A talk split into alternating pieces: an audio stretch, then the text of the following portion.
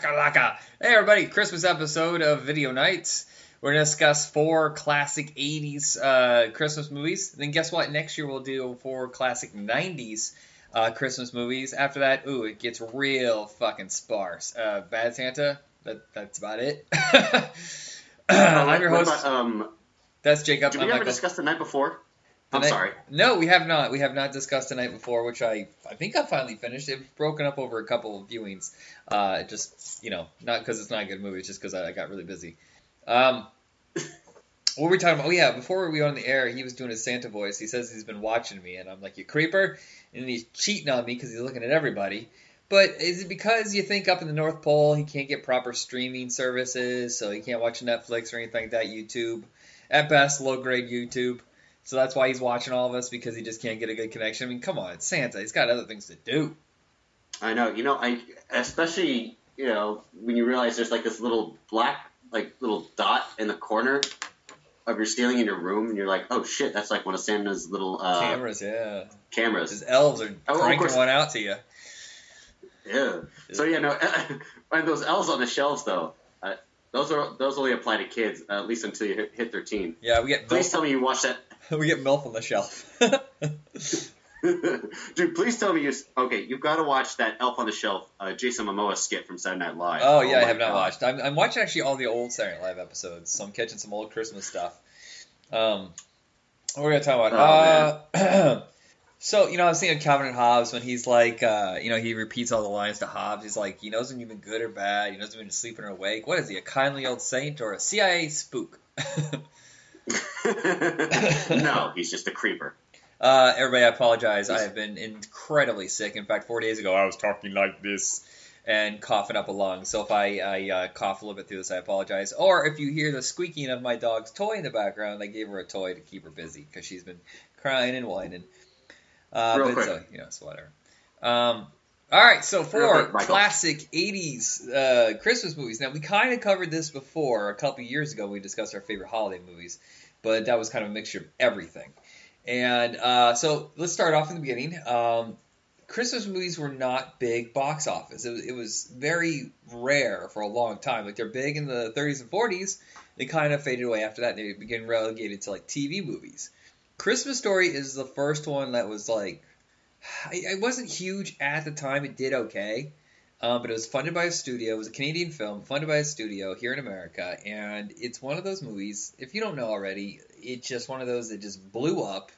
Uh, I remember seeing it during the uh, 24 hours of Christmas movies on my Super 55 station, which would eventually become Fox. And now it's just perpetual, constant merchandising, books about it, uh, 24 hours of it on TBS. It's uh, ubiquitous. The leg lamp. Yeah. Fragile. I think it's fragile. Oh, it must be Italian. the uh, I want an award. I hate this thing. I hate this fucking thing. Actually, there's no cussing. There's there's insinuation in the cussings. Uh, because the dad's always like down in the basement and stuff like that. He sounds like Mr. Magoo. Yeah, and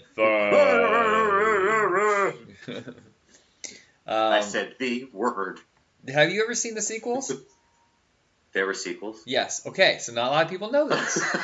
But Ralphie shows up in three other movies. The first one was in 19, I want to say 88. It was a TV Disney movie with Jerry O'Connell taking over for Ralphie, and it was called Jerry Oh, wow. Hopnoodle's Haven of Bliss, which was about a summer vacation they went on. oh Very- wow. Very hard to find. I had it on VHS. I sold it for a mint. Uh, then there was another one in 1994 with Kieran Culkin and Charles Grodin as his dad and Mary Steenburgen, and it was called It Runs in the Family, aka A Summer Story. In theaters, it was sold as a summer story. On video, it's called It Runs in the Family, and I don't know why. Wait a minute. I think I might have seen parts of that when I was younger. Yeah, I mean, at least that was in theaters and it got a little bit of notoriety. And uh, the third one is the actual Christmas story, too, with Daniel Stern playing the dad. And it was a direct to video effort by Warner Brothers, I think about six, seven years ago. And it's Oh, wow. okay, it's but it's nowhere nearly as good as the original. Mm, okay. Well, of course not. I mean, the original is like it's it's hard to follow up with it, especially if it's a directed uh, DVD video. Uh, yeah, yeah. Warner Brothers, it just they always do those cheap, like Lost Boys, shit like that. Oh, drinking God, chai. Don't even get me been a bad started on those. Yeah. Um, Ralphie, Peter Billingsley. Um, after this, he would kind of do like the Dirt Bike Kid. I remember he was on some TV show. I think it was called Sherman Oaks on Showtime. But most people know him now Oh, I remember that. as being the collaborator with Jon Favreau and uh, Vince Vaughn for the last decade. I think he directed Couples Retreat and he did some action movie with Vince Vaughn that wasn't that bad and Hailee Steinfeld. But Oh, fuck is that called? It. But you know, he mostly just doing productions. You know, just producer and, Yeah. and screenwriter. wait, wasn't he one of the elves in uh, Elf? You're right. head form you're with the glasses right, in red. buddy. Buddy, you're not a uh, uh, cotton-headed ninny muggins. oh my god, yeah, I know. It just took me a minute. I, I it took me a while to realize. I was like, why is he so familiar? well, also, you know, he was in Iron Man at the end. He is the one that puts together. He's like the tech that goes to Jeff Bridges and says this fucking what is that arc reactor isn't going to work, and he has like. oh, I'm not Tony. Stark. Yeah, Oh wow. yeah, yeah. So most of the part, he's given up on acting. He just he's behind the scenes now. But good for him. Um, I don't know for sure. I gotta bring this up. I can't remember the kid's name. He was in the toy. Uh, Scott. Fuck. He ended up doing Oh porn. gosh, hold on. Huh? Oh yeah, no. I remember reading about that. Uh, I love the '80s when they were talking about that. Um, when they were talking about Richard Pryor and that movie, The Toy in particular. Yeah, we're gonna do uh, later next year. We're gonna do a Richard Pryor homage, and we're gonna cover the toy because I feel like a lot of people think it's taboo because of the story. I just, I just want to see it again. I want to talk about it. All right. Oh my god, yeah, no, it was. I thought it was name? hilarious. Scotty Schwartz. Scott Schwartz. Okay. That's who it is. Um, Darren McGavin is a dad who a lot of people probably know from our generation as Billy Madison's dad. Oh, that's right. Yes, of Yeah. course. Uh, growing up in the '90s for sure. And of course, he was Kolchak, the Night Stalker. I know as, as the first Mike Hammer, um, which not a lot of people remember him being in that, but you know, it was a hard-boiled detective. He started off as a very dramatic actor, but I think throughout the years he started becoming more comedic. Mm, right. Oh yeah, kind of the same with uh, Leslie Nielsen. Right? Yeah, definitely. Once Res- Leslie Nielsen knew he was funny, though, he fucked himself because by the time Naked Gun Three came around, it's like, ah, shit, he knows. Damn it. yeah, and then there was Dracula Dead and Loving It. Yeah, I love fuck him in that, No, honestly. No, there's one or two good moments in that. Yeah, he he's a guy um, that doesn't. They sh- he shouldn't have let himself in on the joke. Just as play it straight, it's much funnier. Mm, okay, okay, fine. Um, what's the other guy? Oh, Zack Ward. Now Zack Ward's in a lot of stuff now. He's a Canadian actor, but I know him from the TV show Titus. But people also might know him from Freddy vs. Jason. He's the dead brother. Um, I think he's on Yes. Z Nation now. Uh, guy, he's in one of those. I even saw him in one of the Resident Evil Apocalypse. He was in that. Yeah, yeah, He's yeah. He's the, in one uh, of those he was part of Carlos's team. fucking films. You know, he's in a couple of those, but um, Yeah. just one of those guys that kept working and working and working. I feel like this this might be insulting to Canadians, but I feel like it's sometimes it's easier to have a prolonged career in Canada because it's such a small niche, and anytime someone breaks out, they go to Los Angeles or New York.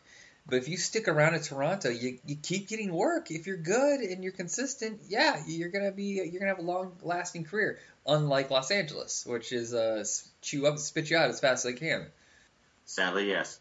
But uh, speaking of um, that ki- that actor, honestly, my uncle, because my uncle does have red hair and freckles and does kind of look like him. Like Uh-huh. every, he would always get pissed off every time we uh, that movie would be on, and we'd say, "Hey, look, it's Uncle Tim." He's like, "God damn it, Scut. Farkus. yeah, but yeah, no, that's where I remember him for sure from Titus. I watched a lot of episodes of that. so funny as his stupid brother Dave. Just every Oh, time you just get going and something dumb would happen. You're like, oh dear God. Uh, I look, Steve Cow, and he looks outside the window. Where?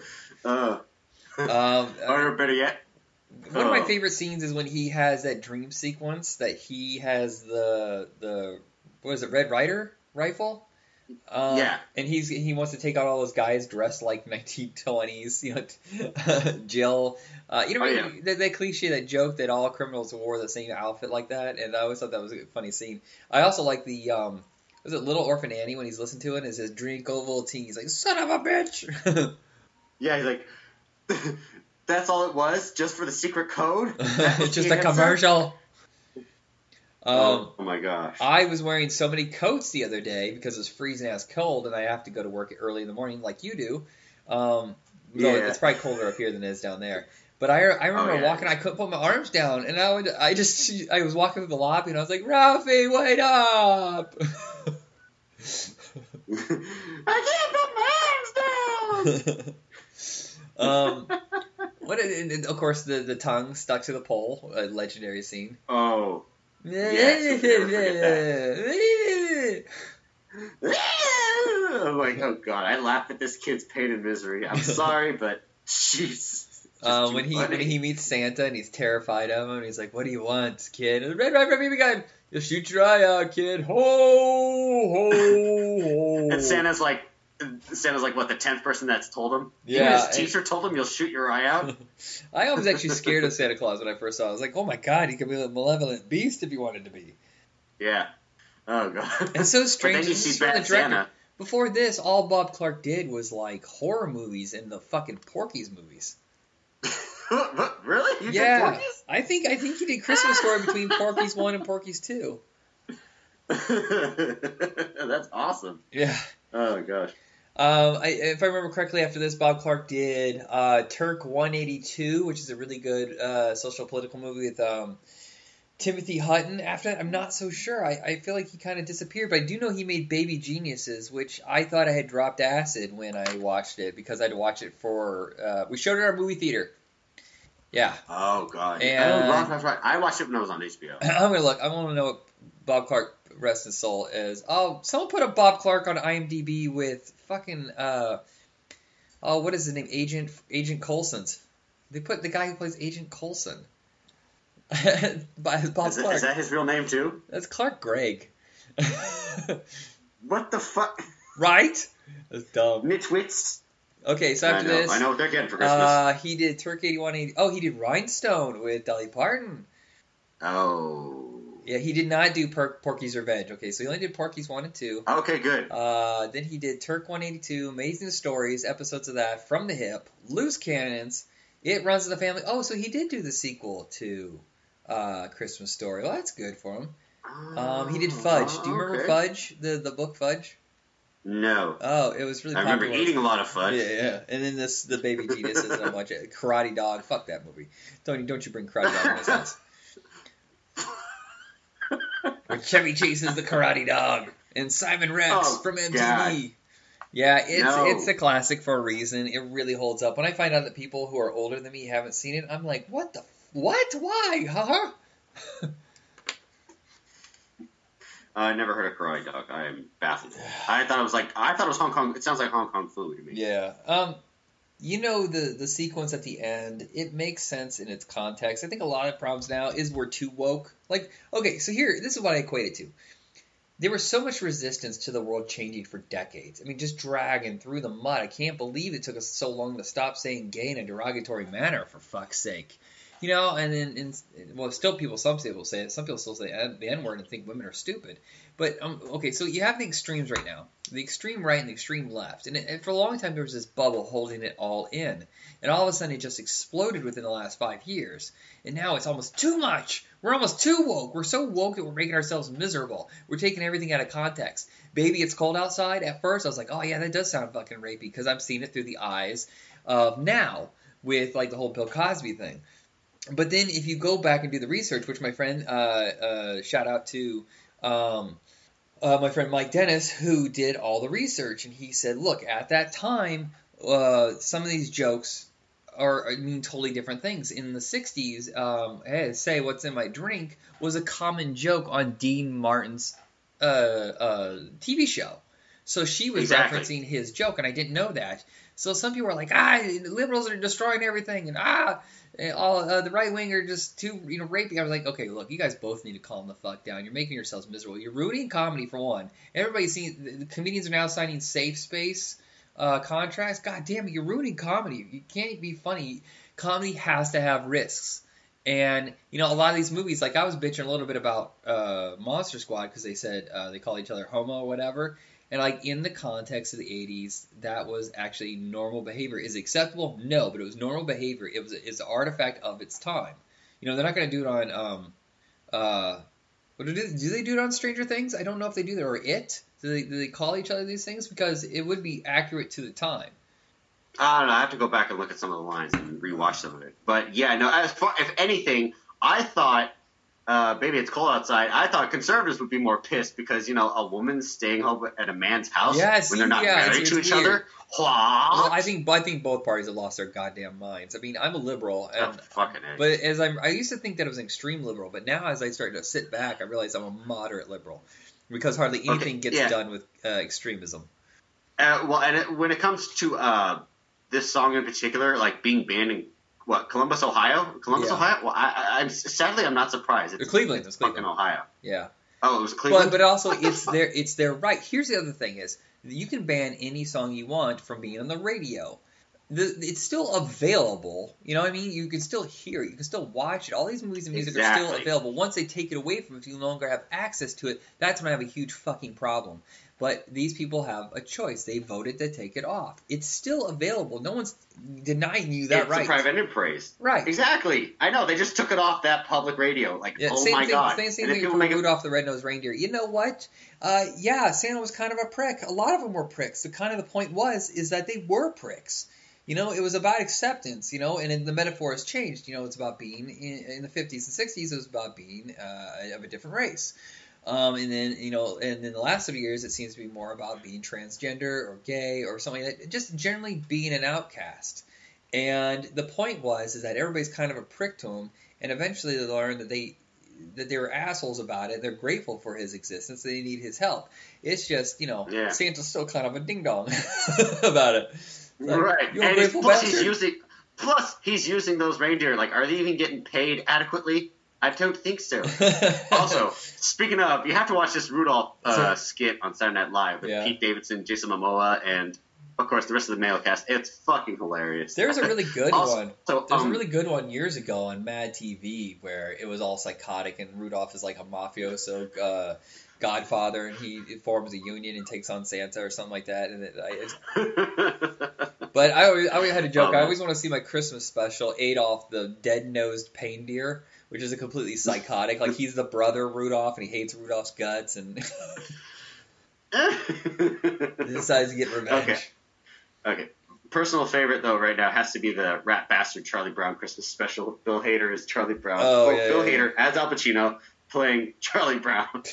but yeah, um anyway, back to uh what Christmas story? Yeah, I mean we wrap this one up and move on to Santa Claus, but. Which Santa Claus? Well, are you are you Not done with Christmas Tim Story? Because we don't need to keep talking about it for long. Oh God, no! I mean, it's on. I, it's like I'm done with it. I, I turn off the TV every time it's on. I it's I, I'm, Yeah, I'm, I'm kind of burnt out. I, I love it, in but I'm years. over it. Yeah. Um, and before we go any further, I want to give a shout out to a group that's been supporting us on Facebook, Awesome Geek Headquarters.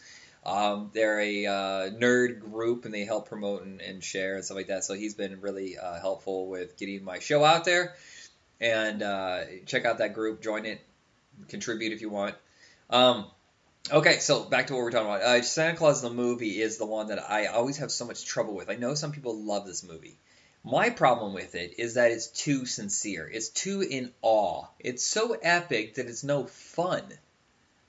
Yeah, I mean, as far as it goes, I uh, at first when you told me about it, I was like, wait, the Santa Claus movie. I was like, are we talking about the one with Tim Allen? But Yeah. no. Yeah, it's it's uh, from the guys who did Superman and Supergirl, the the um, Salkinds. They spent a Oh, fucking gosh. fortune on this. It, it costs. I, I've heard rumors that it costs up to fifty million dollars. I would not be surprised because they always overspent. And um, I remember the promotions were very heavy, especially with McDonald's. There has all sorts of merchandising. Come and get a Happy Meal, get a Santa Claus mug or whatever like that. And everybody expected it to be this massive hit, and it did. Technically, if it hadn't cost so fucking much, it would have done better. I think it opened up, if I remember correctly, against Spies Like Us, and Spies Like Us, the one that ended up being a huge hit. And uh, the Santa Claus movie, I didn't see for years. I saw it like on TV in this really truncated, um, badly processed adaptation. Like you know, because it saw it was shot super wide, and back in the day, they only showed TVs in uh, full frame, and they had to crop it and squish it down. It looked fucking weird. And um, I just remember like it's okay. I kind of like the stuff with Dudley Moore. And this is when Dudley Moore was at his absolute peak. And uh, John Lithgow, I knew even then I was like, oh, he's playing it big. He's going fucking huge with this thing. It doesn't work. It just tonally it does it shifts all over the place. Uh, yeah, no, the the tone was a little inconsistent, and it for me it slowed down the pace. But like I said, I do appreciate like some of the performances. I mean, Dudley Moore I always liked. I mean, especially since you know Arthur. And I think there was another movie I watched uh, with him when I was a kid, something with Kirk Cameron where he and his dad. Uh, oh yeah, like father, like bodies. son. Yeah, yeah, yeah. Oh yeah, yeah, that's what it was. My That's thing, my was. mine was Crazy People. We should do a Dudley Moore tribute too, because he's gone, and uh, I'm sure there's some movies in there like Arthur, Ten, um, uh, like Father, like Son, which I own. I can send you a copy. Um, yeah, this this uh, shut up. I have I own a copy. It's all part of this big no, set. No, no, no, no, no, no. I'm trying. No, I'm just thinking about like some of the scenes in Arthur. I just can't get over. Dudley Moore laughing his ass off when he's drunk. um, yeah, it's it's, Dave it's Huddleston yeah, he's great as Santa and Claus. Burgess Meredith he really is great. great. Yeah. Yeah. I mean, even in like some of the like the terrible movies, you always found like hidden gems. Um, of course, Tom, H- Dave Huddleston, and Burgess Meredith, in particular, I think were some of the rings, uh, reasons I kept watching it. Again, you know, always boisterous, just you know that you know jolly old Saint Nick that you need to see, and then of course Burgess Meredith because you know. Ever since I was a kid, I loved him since he was Penguin. Yeah, I mean he's barely course, in it. uh, Just to be fair, he is a, a glorified cameo. Yeah, he should have gotten more. Yeah, if you He haven't seen more. it, it's just like the first hour is this whole build up of the world of super or it's not Superman's of Santa Claus. How he became a normal person, you know, and then trapped in the situation where he became Santa, he was gifted with all this stuff. Um, and then it switches halfway through. Is Dudley Moore's character becomes a focus, and he's an elf who has ambitions, and he wants to design these great things, you know, modernize the the workshop for Santa, and it gets denied. He gets frustrated, so he goes to New York. He sells his whole concept to um, uh, to John Lithgow's company, who's a greedy fucking bastard. He's basically like a Donald Trump kind of character, and um, he wants to give away these suckers that allow you to fly. And it turns out that's a fucking epic disaster, and it gets worse, and um, you know, trying to control that situation and celebrating Christmas at the same time. I, I think it's funny. I'm looking at it here right now. Uh, John Carpenter was originally offered the chance to direct, but also wanted to say in the writing, musical score, and final cut of the movie. And the original choice by John Carpenter was Brian Dennehy as uh, Santa Claus. Actually, no, I think Brian Dennehy, Dennehy could have pulled that off. Yeah. He, he, could have played the part. But yeah, no, um, again, it, uh, just the, uh, I know, just like the idea of going through the movie, I couldn't help but just like laugh my ass off at sometimes because you know it's Dudley Moore. It's like this is why you, ki- this is why Santa said no. God damn it! Wow, they chose anyway, uh, Janosh Janosh Schwark. I don't know how to say his name properly. Uh, known for doing Jaws 2, um, was chosen because they, the Salkinds had just got done working with him on Supergirl, which many executives at TriStar Pictures believed was a masterpiece and would become a mega hit. it was not. It fucking destroyed the Salkinds. Oh my god. Supergirl, yeah, I know. It's actually available on the DC Universe app. Yeah, it's so boring. It's just so goddamn boring. Though Mm. Helen Slater's good. I really like her. Oh yeah, of course. Actually, and yeah, and Helen Slater came back in the uh, Supergirl TV series as uh, her adoptive mother. All right. So the next movie, I say, I just check it out of curiosity. Um, but my f- next film, eh, I really enjoy. I know some people give Ernest a lot of shit, but it's the 30th anniversary of Ernest Saves Christmas, and he's a lovable goof. I really enjoy the first three of the Ernest movies. Four is where it just derails so goddamn bad, and it ended up destroying the franchise. And uh, after that, it was all basically direct to video, and I haven't seen any of them. I maybe bits and pieces, but I really think Ernest is actually not stupid. I think he's a guy who is just so uh, he gets in over his head. He he doesn't think before he does stuff. He's he's not uh, you know slow paced analytically. He's more impulsive, and that's what causes a lot of the problems. Yeah, he's eager to help. He wants to help, but he just ends up causing a problem, and he tries to fix it. He's Murphy's law. He's the embodiment of Murphy's law. Anything that can go wrong will. Yeah. But oh my god, just hearing his voice and his little goofy laugh, or you know every scene with Vern, Yeah. I just can't help but get it. It takes me back to my childhood because, you know, that's where I knew him from when he was uh, cast in uh, Beverly Hillbillies. Right. Yeah, so You know, I, I I had seen watched- him. Now you were too young for it, but I, he had a TV show, and not a lot of people remember this. But after Pee Wee's Playhouse, they aired um, "Hey Vern, It's Ernest" for one season. It only lasted 13 episodes, and it was basically a showcase for Ernest and all his crazy characters, which he would develop. And, and he actually brought a few of them over to Ernest Saves Christmas, like his crazy aunt and the snake guy, and uh, that sleazy Oh, yeah. that sleazy lawyer guy or whatever he was. Um, Oh yeah. that was- it's so much fun, but the, and I guess he shot it really really fast and, and it was really cost efficient, but it just wasn't enough.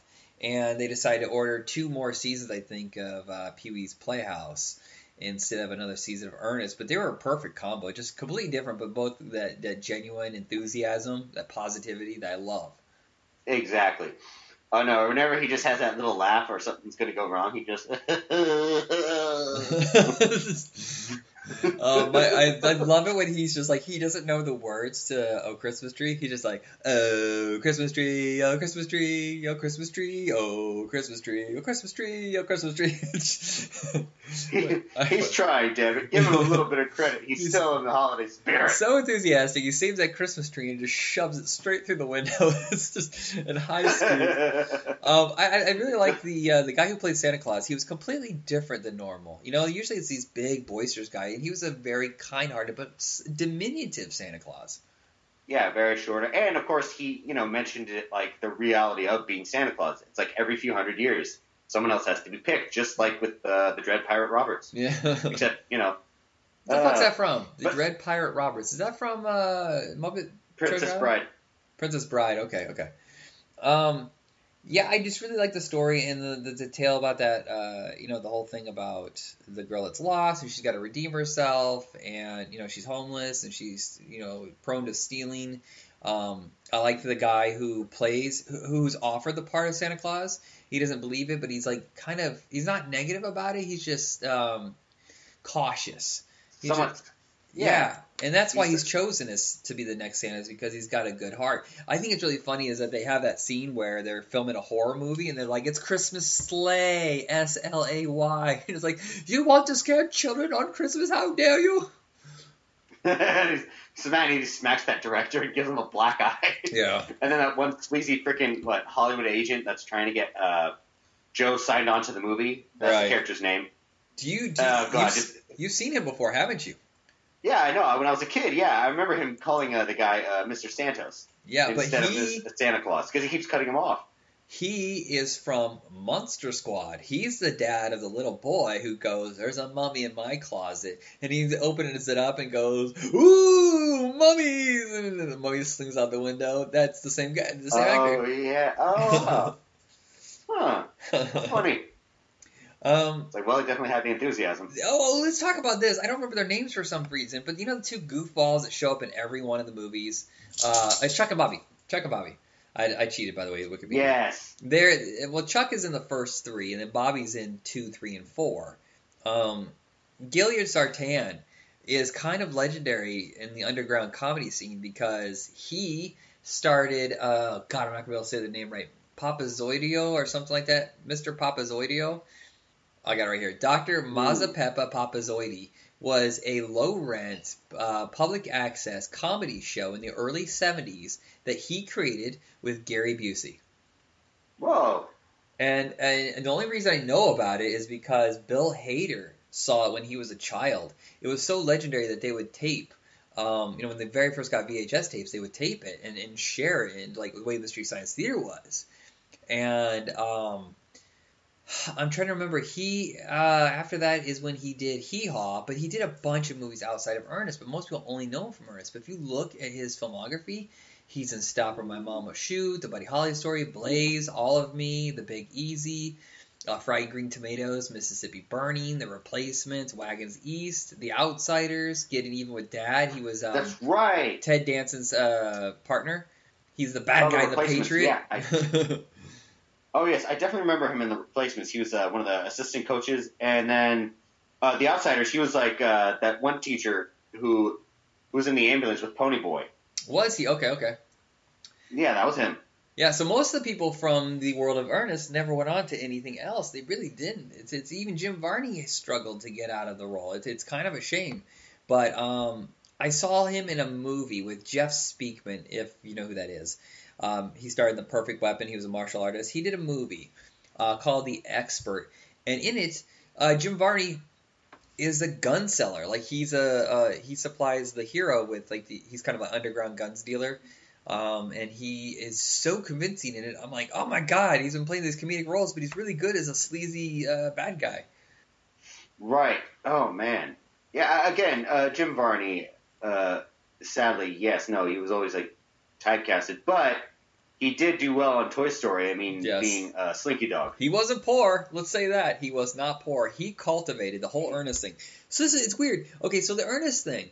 Before he had the movies, he did commercials. That's how he became famous. And I guess around 80, 81, he had done a TV show called The Rousters, which was from um, I want to say it's from Stephen J. Cannell, who did uh, 21 Jump Street and A Team. It was only on for one season, and uh, he went back to Kentucky after that was over with. And him and his friend John Cherry decided to go to these companies and do commercials. Now, what they would do is have a plot like Ernest is climbing to the roof of his house, working on it on a hot summer day, and he's like, "Oh boy, it's hot uh, working out here on this roof, isn't it, Vern?" And the camera would shake, "Yeah."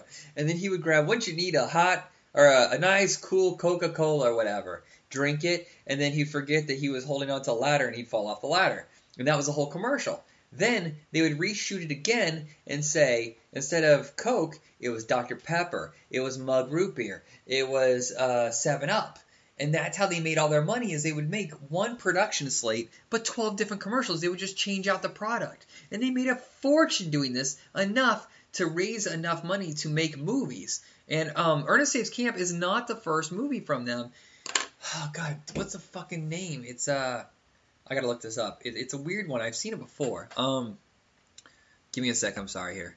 Uh, Doctor Otto and the Riddle of the Gloom Beam, which is about basically a uh, what's his name? Um, a Doctor Evil kind of character who wants to take over the universe. They shot it for very little Mhm. money in Tennessee, and Ernest is a very very small part of it.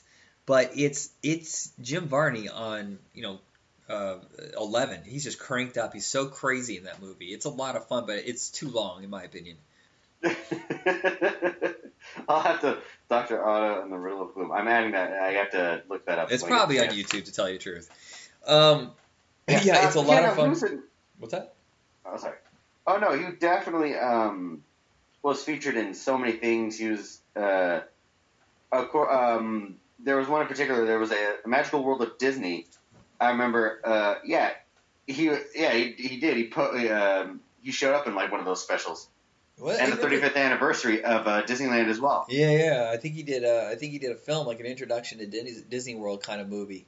Um, besides Ernest, though, yeah, he mostly just did low rent independent movies. Uh, he's in one of those fucking Three Ninjas movie, like High Noon at Mega Mountain. He's in a, uh, Snowboard Academy with Corey Haim and Brigitte Nielsen.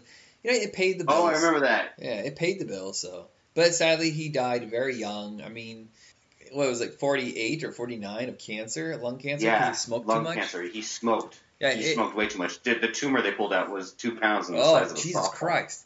Uh, I didn't know that. Um, he actually had a connection to my hometown. Um, his grand aunt lived in my town, and so he would come and visit her every once in a while. But through her, he met his second wife, who sadly he also divorced. But this is weird. I'm trying to connect this properly. My sister's friend that she dated for a little bit, I can't remember his name. His aunt was Jim Varney's ex-wife.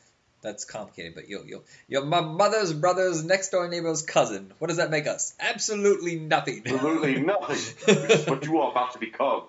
But no, honestly, this is as far as it goes for Ernest Saves Christmas. It definitely I felt was a classic. Paced well, you know, didn't seem didn't seem too cheap either. No, no, No, it no, was no, the that- biggest that- budget of the bunch, I think. Um, Disney this Yeah. time actually paid. See, I think Ernest Saves, sorry, Ernest Goes to Camp. I think was completely paid for by um, Jim Varney and uh, Oh, John. Cherry.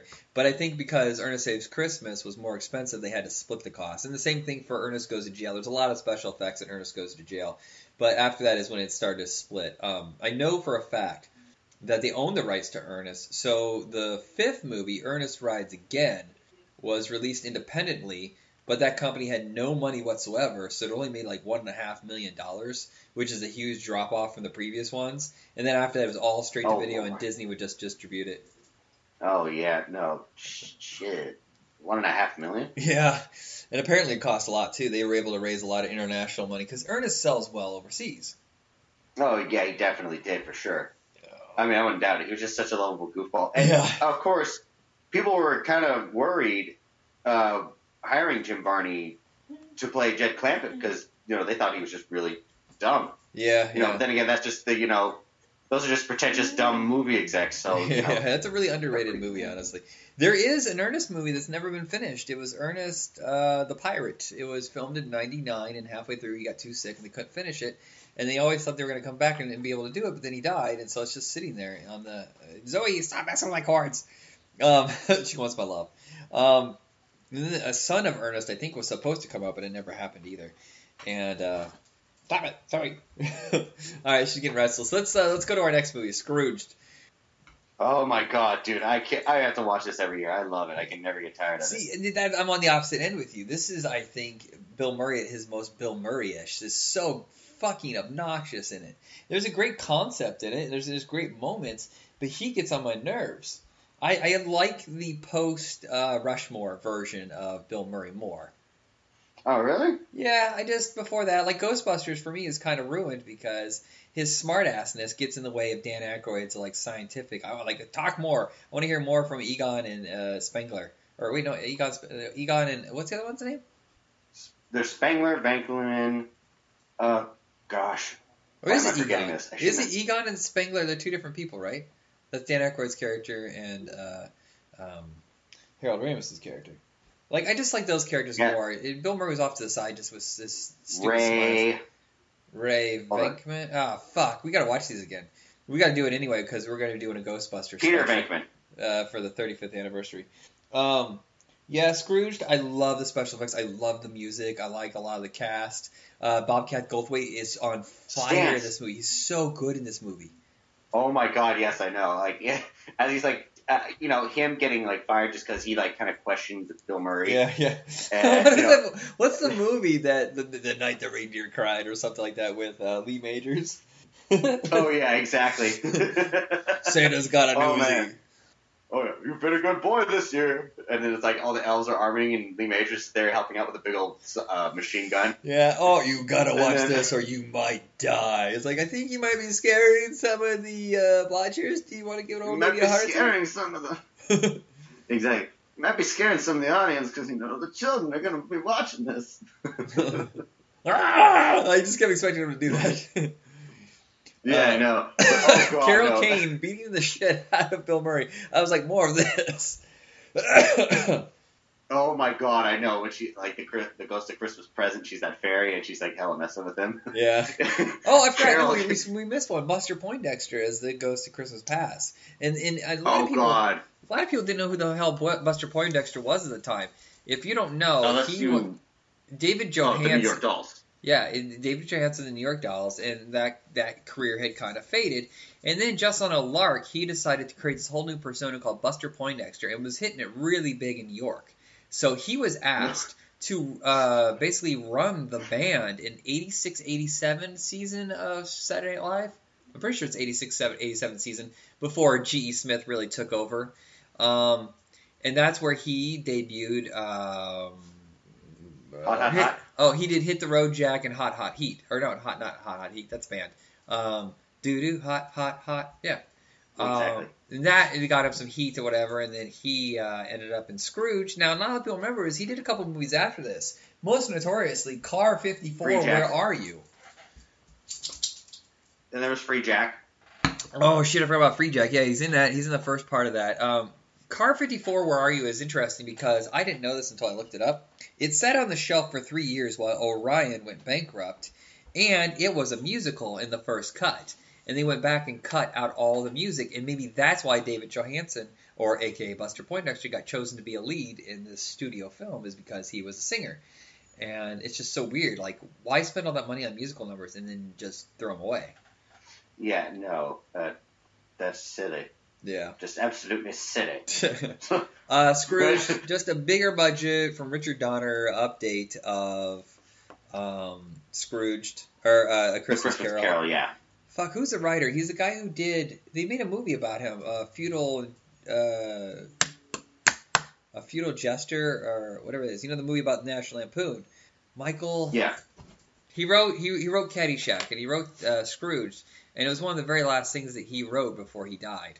I gotta look. A futile and stupid gesture. Thank you. I couldn't remember. Scrooge Yeah, it was about by uh, Michael. I know I'm supposed to have my Wikipedia up as my cheat sheet, but fuck you. Oh my Uh, god, I'm trying to think. Oh, Douglas Kenney. Is it? No, it's uh, Michael Donahue. Never mind. Maybe I'm wrong. Maybe it wasn't Doug Kenney. Michael Donahue. Doug was, Kenney was. uh Yeah, maybe Oh. Oh, okay. I'm looking this up. Okay, uh, Michael Donahue. I know he wrote for Saturday Night Live, and he almost destroyed Saturday Night Live because he started writing for it in like 80, 81, and it was a goddamn nightmare. It was so Oh. unfunny. Good. Um, actually, no, he didn't write any movies. I still thought he wrote Caddyshack, but you're right. I think you are thinking of Doug Kenney, or, or it was Doug Kenney. Yeah, no, it had to be Doug Kenney. Uh, um, yeah, nothing here. Nothing here. Uh, a lot of these projects were abandoned. oh man. Hey, I got to But no, uh. Okay, I got a. awesome sauce. Awesome sauce. Uh, awkward break there. Um, we had to pause. Um, Scrooge. Uh, yeah, I know you absolutely adore it. You were telling me to watch this, and I, I for some reason, I really liked it when I was a kid, and then I just got irritated with it. And it's it's okay, but I just I just want him to shut the fuck up for some reason. He's so annoying. I think it's interesting is that Oh, his brother his brother is in this who I can't remember his name, but he was only in one other movie as far as I know. It was called Moving Violations, and uh, he's very also Bill Murray esque in that film instead of it being his own thing. pretty much, yeah. No, yeah. Pretty much all his brothers are in there. Right, I forgot that his oldest brother, uh, Bill, plays his dad. Brian Doyle. Brian Doyle, not Bill, played his dad. Um, Wendy Malick. the the five pounds of veal. Oh yeah, Robert Mitchum. Um, Oh yeah. oh, John Glover. I totally forgot about John Glover, who later would show up in Gremlins 2 as Donald Clamp. Oh gosh, yeah, that's right. The big old CEO. The um. Oh, what's the word? What's the word I'm looking for? I don't know. Like the optimistic kind of like airheaded kind of CEO. Yeah, yeah, he has no real grounded ideas. Robert all. Goulet. I forgot Robert Goulet was in this. Goulet. and and Nature Goulet. Bertie. Lou Buddy Hackett. I don't even know how to do Buddy Hackett. It's pretty shot poopy. uh, Oh my god. that's much better. Jesus, I, I didn't know you had a Buddy Hackett. I don't know how I do it either. It's just pretty crazy. Uh, this was a Oh, yeah, huge, expensive film, by the way. I didn't know that. Um, but it also had I couldn't been. tell. Wasn't it years between? What? I'm sorry. Uh, I had no idea like a movie like that was expensive. Yeah, I mean it was like what eighty eight, but even Yeah, even thirty-two million so. back then. I mean, fuck, Batman only cost forty-five, so it tells you they spent a lot of money. Well, I was thinking, Oh, yeah. um, Bill Murray hadn't been in a movie as a as a lead in four years. I mean, that's a, that's a long gap. Ghostbuster, then he did that small part in uh, Little Shop of Horrors, and then this. That's a long ass gap. What the hell is that about? I don't know, but I do know I did enjoy Michael uh, Pollard's uh, Oh right. appearance at the homeless shelter when they're like they're all crowding around Bill Murray, calling him Dick, thinking he's Richard Burton. Yeah, oh, Why yeah, the hell yeah, do yeah. you keep calling me Dick? Uh, and he's like, I, I swear, always think by that- the I swear. I always think that Michael J. Pollard's face is gonna fold in on itself. He's always like, just squishing it up. I don't know. Uh, Um, he, did you know he made he played mixed? I want to say it right, Mr. Mixolydic in uh, the Superboy TV show. How do oh you say his shit, name? no. Yeah, Mixes Spitlick? yeah, he's a strange character and he does a terrible job, uh, and he looks ridiculous in the outfit. But um, hey, a paycheck's a paycheck. I mostly remember him Yeah, as much. was it cousin Artie on uh, Tango and Cash. He creates that fucking crazy vehicle with the Gatling gun. Oh, and yeah. Yeah, that was pretty nuts. He was also, uh, I think one of his big, his biggest role was when he was in uh, Bonnie and Clyde. yeah, that's probably his breakout role. You know what's funny is I just Yeah. Oh. realized Michael J. Pollard was Mix, Mr. Mixolydic, or however we say it, and then it's in a movie directed by Richard Donner, who did Superman. And the previous films that we talked about, Santa Claus was produced by the Salkinds, the, the producers of Superman. Hey, it's all the connection here. It's all part of one big conspiracy triangle. Um, Ernest, anyway, who, who um, read a Superman comic book, Noah. Oh, I don't, I don't doubt it. Shoot, who don't love Superman? yeah, I don't know. Superman's boring to me, honestly. He's the one of the least. It's his interest- morals. Huh? It's his morals that are boring. Yeah, I don't know. It's just the, sto- the villains just to me are interesting. I'm a I'm a Flash Green Lantern guy, then Batman, and then maybe Green Arrow. Okay. Uh, Alfred Woodward, Woodward was also in this. Oh, I and totally about King. Yeah. Yeah, John Murray. Oh gosh, Well, let's Yeah, the let's not forget. Um, oh shit. Uh, uh, damn it, she's in Raiders Lost Ark. Mary. Oh yeah, Karen Allen. Oh Karen gosh, Allen, no. thank you. Yep.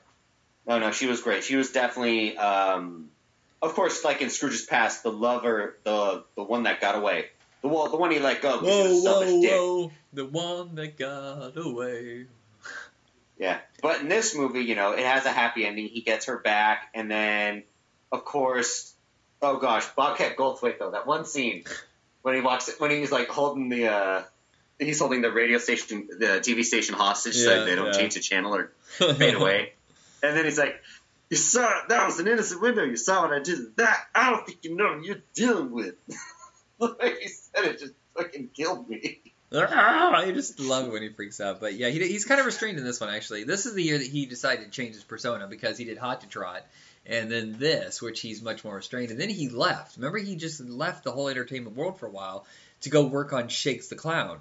And uh, highly underrated film. Uh, it's it's truly a nightmare of what can go wrong in the entertainment business, and it's it's uh, he's a director now, and he does a couple comedy things here and there, but mostly he's a director, and, he, and he's really good.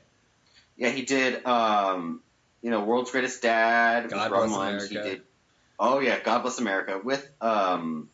Oh gosh, which Murray Joel? was it again? Is it Joel Murray? Joel Murray. Yeah. I'm pretty sure it's Joel Murray. He did um he did a Bigfoot movie um which I haven't seen yet, but he has a TV show now which is I think on uh, Shutter, which is a horror anthology, and uh, I heard it's really good. Oh yeah, oh I'll have to look into that. He also did um. Joel Murray. Oh yeah, Joel Murray was also in the uh, the artist. Well, I know him The from One Crazy One Crazy Summer is like one of his big things. Yes, that's where I first saw him. Like when I was a kid, I'd always watched that. I I still enjoy watching it to this Yeah. day. If I ever find it on I DVD or Blu-ray, I'm buying it. Yeah. So this buying it when I put. This is what that okay. So Richard Donner had just come off of Goonies and Lethal Weapon and Ladyhawke, you know, just like boom, boom, boom, and then he did this, and then he did Lethal Weapon two, and then he I think he disappeared for a little while to go do uh, Radio Flyer, I think. So he was still red hot. This is when Bill, like I said, Bill Murray disappeared, but after this is when he did a ton of movies. He did, um, excuse me, uh, Ghostbusters two. Then he directed his first and only movie, Quick Change, which I think is highly underrated. Um, what about Bob? Uh, trying to remember what he did after that. Uh, Groundhog Day, Mad Dog and Glory. So yeah, it's just it was during the real you know reboot of his career before it went horribly wrong after uh, uh, Kingpin. Oh my god. If I have to go with a Christmas Carol story, though, I'm not going to go with this one. I'm going to go with the Muppets Christmas Carol. Uh, but in general, I don't really care for the story. I think that might be part of the problem. Okay, yeah, no. Uh, honestly, uh, as far as it goes for a Christmas Carol, there's the Muppets one. There's the one with Patrick Stewart, and then of There's- course, me that- personally, What's that Jim. Kersey? The Cur- the Jim Carrey one. I mean, Jim Kersey. Who the fuck's Jim Kersey? Jim Carrey one. Uh, that looks Oh, creepy. Robert Zemeckis. Yeah, I can't watch those movies, man. No way. I like the Beowulf one though.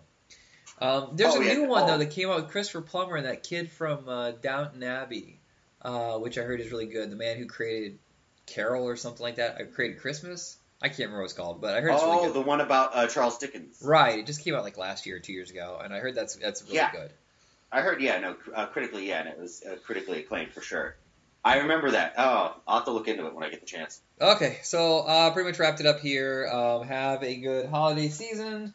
Um, if you're mad at us for not saying Christmas, go fuck yourself because it's all inclusive to us. Because unless we start, well, maybe we should do a Hanukkah one next year.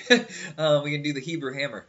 Um, Uh, oh, and we could also do uh, The night before. uh, Eight Crazy Nights. yeah, eight crazy nights, totally. And, and Night Before. Okay, yeah, we'll, we'll try to find some Hanukkah oriented stuff to discuss. Hanukkah Harry, which is a Jon Lovitz sketch that he used to do for Saturday Night Live. Santa gets sick, so he hires Hanukkah Harry. Oh, yeah. You know, you know what'll really piss him off? Saying this. All holidays matter. Oh yeah, and fuck you. Well, I hate using that. I hate using the all whatever matters because it uh, it insults the black people who started the movement, and there's a reason why the movement. It's plagiarism. Yeah, it's just ridiculous. So yeah, uh, that's it. Um, I don't know who else to plug. Um, yeah, all geek or awesome geek headquarters. Um, um, loves to read on eBay, Amazon, which is one of our sponsors for our comic book show. That's it. So we'll be back in January for the whole new slate of stuff. Me and Andrew will be back to do. We're gonna do a uh, episode about silly criminals, you know, dumbass criminals with Bottle Rocket and uh, Safe Men and a couple other movies. Um, yeah, that's it. I don't, I don't know how to end the episode. episode so, uh, Jacob, send us out. All right, everybody, namaste and good luck. And again, have a happy holiday, whether it's Christmas, Hanukkah, or Kwanzaa. Or Boxing Day. get to celebrate. Know, or New Year's Oh, Eve. oh, yeah. New Oh, Year's Day. Don't forget Boxing Day. My fucking birthday, which is January 1st. I got nothing. Uh, be excellent to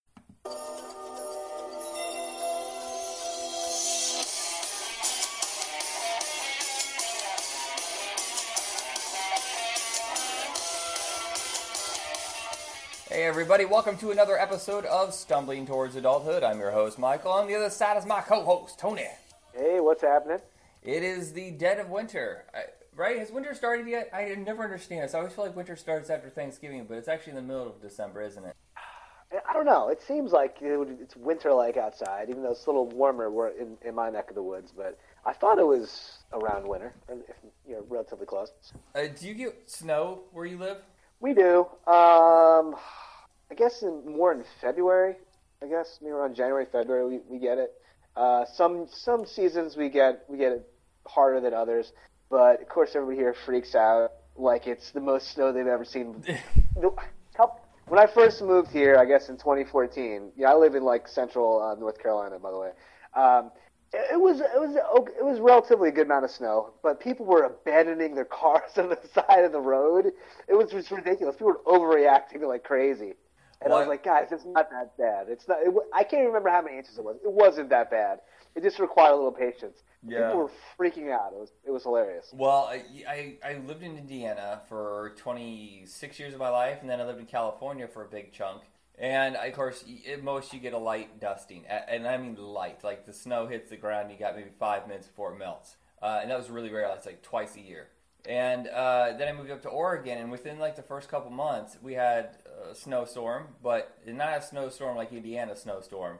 It was like I don't know, maybe an inch in a couple hours, and traffic was nuts. It was as if it was the apocalypse was coming, and everybody's flipping out. And I'm like, holy shit! I'm just I'm, I'm the only one dancing around in the snow, so happy to see it again after all these years. And I thought this was a rare occurrence. No, if you live in Oregon, you get that at least four or five times a year, and every single time people lose their minds. I was like, how have you not prepared at least mentally for this? Well, that's Portland. I mean, that part of Portland is a little, little, little warmer um, than, say, maybe Eastern Oregon. Um, but uh, every 10 years, they get, Portland, I should say, every 10 years, Portland gets, it seems to get a really bad snowstorm. And when I first moved there, like in 2003, we had a really bad one. And it, it was, it was bad by, by, I don't know, most, most area, uh, even by like maybe an Illinois standards. It was, it was pretty good, good amount of snow. We happened to have an SUV at the time, so it wasn't that bad for us. But there were people out there driving. and this is like like they forgot how to drive because they haven't seen a snowstorm like that in a while. And and and you know if you're a, a younger driver, and you know I mean you, I mean, you can't remember ten years ago, you probably hadn't remembered driving in snow like that. So I mean it really depends on your perspective. Uh, here the area kind of shuts down when we have a small amount of snow, not because you know I mean there's a lot of drivers who who are from here from like New York and Massachusetts, and um, so they're used to snow. But the problem is the area doesn't have the resources to deal with it because it doesn't get snow that frequently. So you don't have like uh, NC Dot doesn't have the kind of the amount of salt to cover every road. so tra- traffic's going to be a nightmare just because they're not prepared for that kind of snow. It happens once in the blue moon. So it's just you know it's one of those things you have to deal with. I'll take And I remember snow what any day about- over ice. Ice is just a fucking nightmare. Yeah, totally. It's really, especially when it's black ice and you can't see it until it's you've already ran over it and it's too late. It's like, oh shit, how do I do this again? Do I lean into the spin or do I steer away from it? You have to rem- try to remember that in the last millisecond as your car's fishtailing all over the place. Yeah, I well, um, I think it was fairly early on in my driving, and I didn't even drive for that long. I only drove for um, I don't know eight years, eight nine years before I just said fuck this. I don't want to do this anymore. Um, but I remember, you know, delivering pizzas in snowstorms, and I just I, the fact that I would even do that is madness. Like, why didn't I work at a normal job inside? And I was like, nah, I'm a college student. I need to be free. I need to be driving around, listening to my tunes. And then snow hits. And like, no, we're all gonna die. Hopefully, you guys didn't have like a 30 minutes or less kind No, of uh, no, no. That- that margin shit you had to follow or something crazy. Yeah, if I remember correctly, that shit had ended a couple years before because people were getting killed because they were so stressed out about it. Like I gotta get there in 30 minutes, and they were causing accidents. Oh yeah, I, I'd imagine. And then like they were losing profit. People are like, yes, 32, 32 minutes. I'll be taking that free pizza. Thank you. but I remember one time that I was trying to go to the stop sign, and I could feel like I'm pumping the brakes. I'm not slamming on them like I would like a newbie. I'm pumping them, and it's still not working. And I'm trying to turn like the tires away from the skid, and I'm just going right into one of the main roads, heavy traffic and I just start wailing on the horn, and I can't stop. I slide across both lanes, past the stop sign, and up into someone's yard. And I just kind of sat there for a second, looked around, just backed up, and kept going. Yeah, that's the that's the best way to do it. Once you like narrowly avoid death, you just kind of like just take a just breathe for a second, like you just grab yourself. and I all still together? Okay. All right. Let me uh let me. Where was I? What was I doing? All right. Let's uh let's continue. And everybody's just stood, sitting in their car going, "Come on, asshole, move your fucking car." yeah. I don't know why I sound like I was from Boston. People from Indiana don't talk like that. People out here do, which is bizarre, but yeah, we got. I have like a strange uh, influx. There's a strange influx of Long Islanders, Bostonians, uh, and like people from northern New Jersey. It's really weird. You know, well, you're, you're also on from, any given day. You're from a place that has a regional accent. We don't. We just drop the ing. That's it. That's what Indiana's accent is. Just dropping the ing. Our regional Philadelphia's regional accent's bizarre. Uh, some people have it, some people don't. But it's really weird. It's like certain words you say like, "Oi, uh, yeah, get in the house. Come on." Yeah, yeah. I don't know. I can't even do it. I can't even do it. I'm doing a poor parody of it, but yeah, some like some of my friends are really, really strong. It sounds it just it's not it's not an attractive accent. It really does sound awful. And you had brutal winters there, probably as bad as we did. I mean, we're Great Lakes, right? The Great Lakes are. I'm so stupid. I, I it's like I didn't even pay attention to a map. The Great Lakes do touch uh, Pennsylvania, correct? Yeah, that's like that's uh, northwest up in Erie. Uh, we we're nowhere near there. Uh, Philadelphia, where I'm from, is southeast. Uh, we do border Jersey, but we do get a um, we get a we'll get blizzards. I mean, I, I don't know if it's it's not as cold like you know the it's not as biting a cold as you would get in, like in New England, but because we're not too far away from like uh, the Atlantic Ocean, maybe about two hours away from where we're situated, we kind of get weird uh, winds and wh- whatever uh, whatever you know uh, fronts that create snow tend to happen a lot in the area where where I lived and also southern Jersey. And uh, we get a we get a comparable amount to like say the snow that they would get in like New York City or DC. It's always very so we'd always get similar snowfall. So in some years we get some, some ridiculous blizzards. Like '94 was a real bad one, uh, if I recall correctly. For um, it was my freshman year in college, and it was like state of emergency, shutting everything down, and like and like you know I I can't remember what the what how many inches it was. I know it was up past my knee in certain parts because I had to walk. Cause I still had to go to school for some oh, reason. Yeah, that's brutal. So I, I had... And your shoes, your shoes and socks are just like, oh man, I gotta do this the whole day in wet socks. It was a nightmare. So I, well, I, I mean, it was my freshman year of college, but I had to walk to the train, and um, yeah, and like, and like, you know, people are like, fuck this sidewalk. We're only taking care of the streets at this point. This is state of emergency. So I had to like tr- trudge through and I don't. The trains were running just fine. I don't. You know, I don't know for whatever reason the rails were warm enough that they didn't freeze over. But most businesses were closed, and like even though my college stayed open, a lot of the professors couldn't make it to class. So it was just it was, it was ridiculous. So you were not allowed to not go, but you had to just go anyway. And knowing that there's a 50-50 shot your professor wasn't going to make it, and it never did. I always just wasted a day, go to all my classes, no one would show up. I was like, what the what the fuck? But you would have to write your name on the log that you made it anyways to get to get your credit hours. You know what I mean? Because if you didn't, you know, you get you know you get more than three credit out, credit hours missing. It's like credit denial, and you're paying for class and you're failing. So, anywho, but yeah, it was really bad back in '94. Um, I know like high schools were shut down for like two weeks or something. And then, of course, you had to tack that on to the end of the year. I know that's the worst. Like summer, oh crap. Okay, I guess bonus round. Shit. Uh, my around here, uh, for my kids are like they still, um, but schools will shut down here if it's too cold. No what? snow on the ground or anything. That's what I'm saying. If it's like, I think it was like four degrees the one day or something crazy, but it was just too cold for them. so they, they had a snow day, and then like, but uh, in my son's school, he's in a different school now, but the school he was at, it's year round.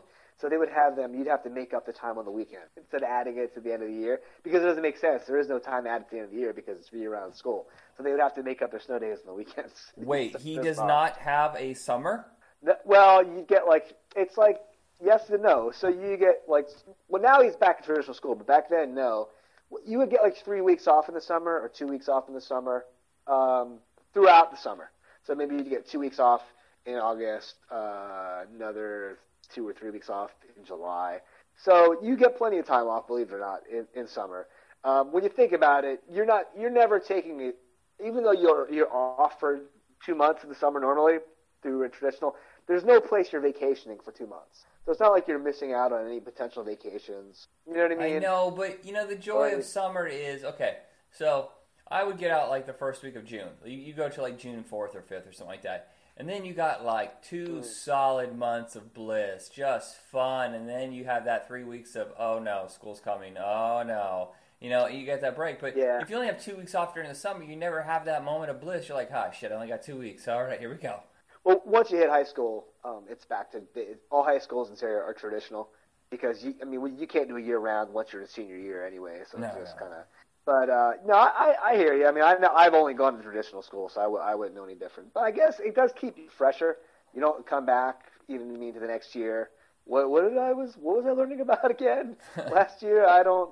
This has been a crazy summer, man. I don't know. I've I've been smacking my head against the wall and doing crazy shit all summer. I don't know. I don't know. Days you're Yeah, out in the woods yeah, for hours on end. I'm like, how far have I wandered away from home? Where am I? yeah. But yeah, I don't know. So apparently, there's they do it a lot in California too. There's a lot of year-round schools in California. It's supposed to keep the kids fresher. And, I uh, guess, but I, I don't want to be fresh. I want to be like frosty brained and like, oh, okay, time to rev things back up. Uh, we're getting off topic, but here, but um, but you know that's the one joy of snow days is watching the parents be like, ah, I don't know how to handle all this. And you're like, I'm grabbing a sled. Here we go. yeah, it's it's like th- their misery and, and and your joy were like comparable. They'd be so fuck. You know what I mean? You'd be like yes. So you you'd be listening by the radio, waiting for your school for your school closure, and like you know, remember the White Marsh? No school. So I'm like yes. And like your mom's like, well, that's just fucking great. So you just uh, fuck around all day. I'm just gonna go to work as normal, except in a lo- in a longer commute and possibly treacherous conditions. But enjoy yourself. Yeah, I think it's funny listening to those announcements in the morning you're just waiting, even for like a fog advisory. For some reason, we got a lot of fog advisories. Like, oh, hey, and a one hour delay because of fog. And you're just like waiting and waiting, and they don't mention your school. You're like, you mentioned every other school. Son of a bitch. Yeah, that's the worst. You like listen to it twice. Maybe I just didn't hear it. Yeah, yeah. They didn't call your school. I was like, God damn it! Like I'm going to school today. But yeah, totally. And it's like, and then like you just, oh, let me. Should I just go back to sleep, get a hot cup of hot cocoa, or should I just go out and play in the snow, go sledding? You know what I mean? Maybe make some money shoveling. The options are wide open. I don't even know what I should do with my day. Yeah. Oh man, shovel. I never shoveled for anybody else, but I gotta tell you, the enjoyment that I had. Like, this is weird. As I got older, I enjoyed uh, shoveling. As a kid, you're like, this is such a struggle. But I'm like, I'm getting a free workout. I don't have to go to the gym. I have to pay for anything. I'm just shovel, shovel, shovel for hours. It's not a workout I enjoyed because it always hurt my lower back. But uh, the trade-off, I mean, I was obligated to shovel my own walk.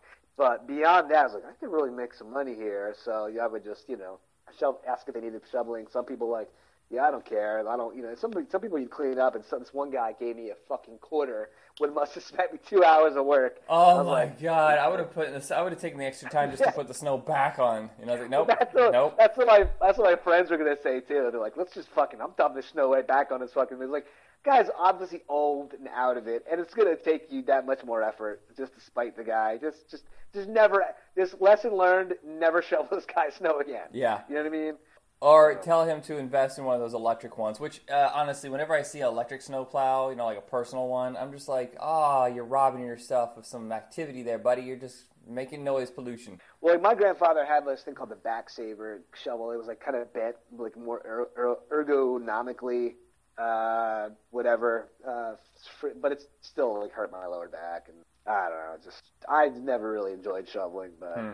you know, especially what really sucked is I so I lived in row homes, and then you'd have to like dig out your car because you had the parallel park throughout the whole block, and um, the plow would come through, plow your car in and it's like a wall of hard packed snow.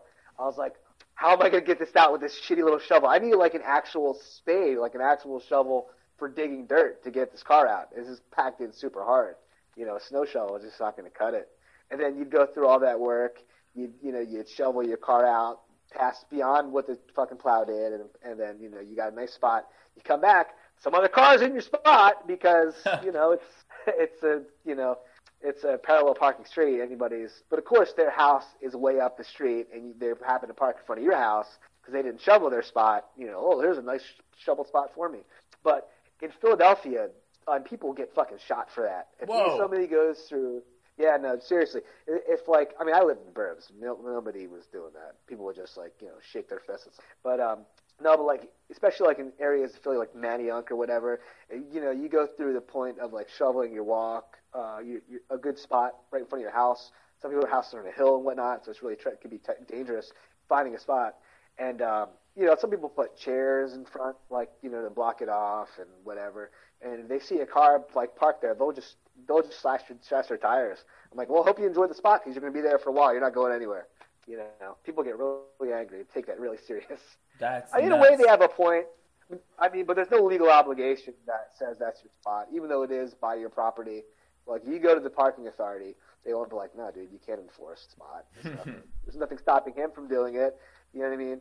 And just because you put chairs there doesn't stop him from parking there either. But it's just, it's just a general dick move to do. It's like you should know better. But yeah, that's just the way it is. The uh, the worst, of course, is like you said, driving in the ice. I just remember that when I was delivering pizzas once to someone's house, out in the middle of nowhere, and I'm trying to drive up their uh, steep driveway, and I'm like, I can't get up this thing, no matter how hard I try. I'm just sliding around. So hit my hazards, park it, put the parking brake on, and I'm sitting at the edge of their uh, driveway, you know, almost in the highway, and I walk so ever delicately up uh, their ice covered driveway, get to the house, give them their pizzas and all this dangerous weather, and they're like, here you go, no tip. So I, I, I feel like I should have just taken the pizzas and just thrown them in the snow and said, you're on your own, kid, um, and just left. Yeah, I remember I was going to uh, work in um, like a county over um, at the Target I was working at the time, and I only knew how to get to the work this other th- one way, and it was through up this steep, this steep enclave, this kind of hill that's almost like a 45 degree angle hill. But it's the only way I knew how to get there, and like I don't didn't really have access. I didn't have a GPS, and the phones back then didn't really have like a Google Maps so you could you could look on it. So I didn't know what. So I just tried to, bro, let me just try it out, and I just went up, and then. I just feel my car sliding back. It's I like, no shit. You, you know, you break it, it does no good. You're, you're just sliding. You know, there's no traction. And then luckily there was no cars behind me, and I just was able to, able to slide back and do a three point and get out of there. But it was just like that, sh- that like one millisecond of panic. I was like, what's gonna happen? if I can run into somebody, I ended up calling my my mom. I was like, because you know, for whatever reason, even though I lived in my same area for like 20, 40 years, I had no frame of reference on how to get anywhere. You know what I mean? Just landmarks. I, I, ne- I never went anywhere. I only had a car for a select period in my life. I, was, I never drove anywhere. And uh, of course, my mom laughed at me. Was like, "You don't know how to get? Just you got to take whatever road to so and so road across the seven. Like English. I need landmarks. I don't know what you're talking about. I don't know how to get anywhere." Yeah, people still ask me today. I was like, "Where's this?" I'm like, "Well, how do you get here?" I was like, "Well, first off, you have to pass this building and this company and this company. I don't know roads. Don't fucking ask me about roads. I'll tell you where a business is that's on its way." Yeah, well, I've been living, yeah, like just like you. We've been traveling. I've been living in like a different city for like every couple of years. I don't know what anything is. You know, always. I've, I've never have any clue where I'm going, where I'm at. Uh, my favorite part, though, of snow days is the trek to the massive hill we had in our downtown park, the Memorial Park, whatever, uh, where everybody would go sledding. But since I hated people and children and stuff like that, and it was always like a clusterfuck, just massive amounts of people, we'd wait until really late at night. I'm talking sometimes at midnight. We would grab our sleds and hike the mile or two to the park and sled, you know, just sled or whatever, and do whatever we wanted until like two or three in the morning. So usually cops came by and like, "What are you guys doing?" Like, "Go home." Jeez, just if anything happens to you, no one's gonna know. I, I know, awesome. I know. I was like, "Well, if I'm unconscious for a few hours, I'll be preserved." yeah, that, that was another thing. It was like we would really love. We had a little bit of hill uh, across the street from my house, but we would trek to this other hill. Uh, you know, a little further away, Cedar Grove, Cedar Grove Park, a huge hill, and it was just freaking awesome. And then yeah, there'd be like a crowd of people, but you know, we just kind of like you know, we're all we're all together. Yeah, it's pretty cool, pretty cool snow, right, guys? Like yeah, I guess you know, have a have a grand old time. There was this golf course we would go to until they decided they didn't want punk kids sledding on there anymore. Yeah, pretentious it was, asses. Yeah, for for the longest time, it was like one of the coolest spot, spots to go. This great hill. But then they just didn't want. And it, and it wasn't even like on an area where there was greens or a fairway. Well, we weren't really messing anything up, but they just didn't want these uh, ruffians coming from outside the neighborhood. You know what I mean? And it's, and it's it's a posh area called Chestnut Hill. It's a posh area of Philadelphia where they don't want these like ragamuffin dirt bags from neighboring towns coming there and sledding. I hate that. Without, I, without, I, hate that. I hate that class war that always seems to be there, no matter what. You're from the wrong side of town. You think by now it wouldn't even matter, but it always seems to. Well, of course, the response was like, "Oh, we don't want anyone to get hurt; they'd be liable." And I guess maybe you have a point, but no one ever got hurt, and you just you, you know why you're. Yeah, I was gonna say you, you're not worried about people getting hit in the head with golf balls, are you? No. Oh yeah, for sure. Yeah, totally. Because it's right. It was right next to Chestnut Hill College, so it's not like yeah, you're not worrying about hitting any college students with uh with any like sliced balls or you know any shanked balls. The um, did you ever go skiing or snowboarding? Yeah, so I I mean my uh, uncle is an avid skier, and I tried to be like him and like so I would occasionally go to like uh so where we were situated, we were like about two hours away from the Pocono Mountains, and there's ski resorts there. There's uh, Jack Frost and Big Boulder, and um, we would uh, what was it called? Anyway, I'm not even sure. I know Jack Frost. I'm not sure about the other one, but um, So I would go there and I go skiing occasionally. It was never all that good.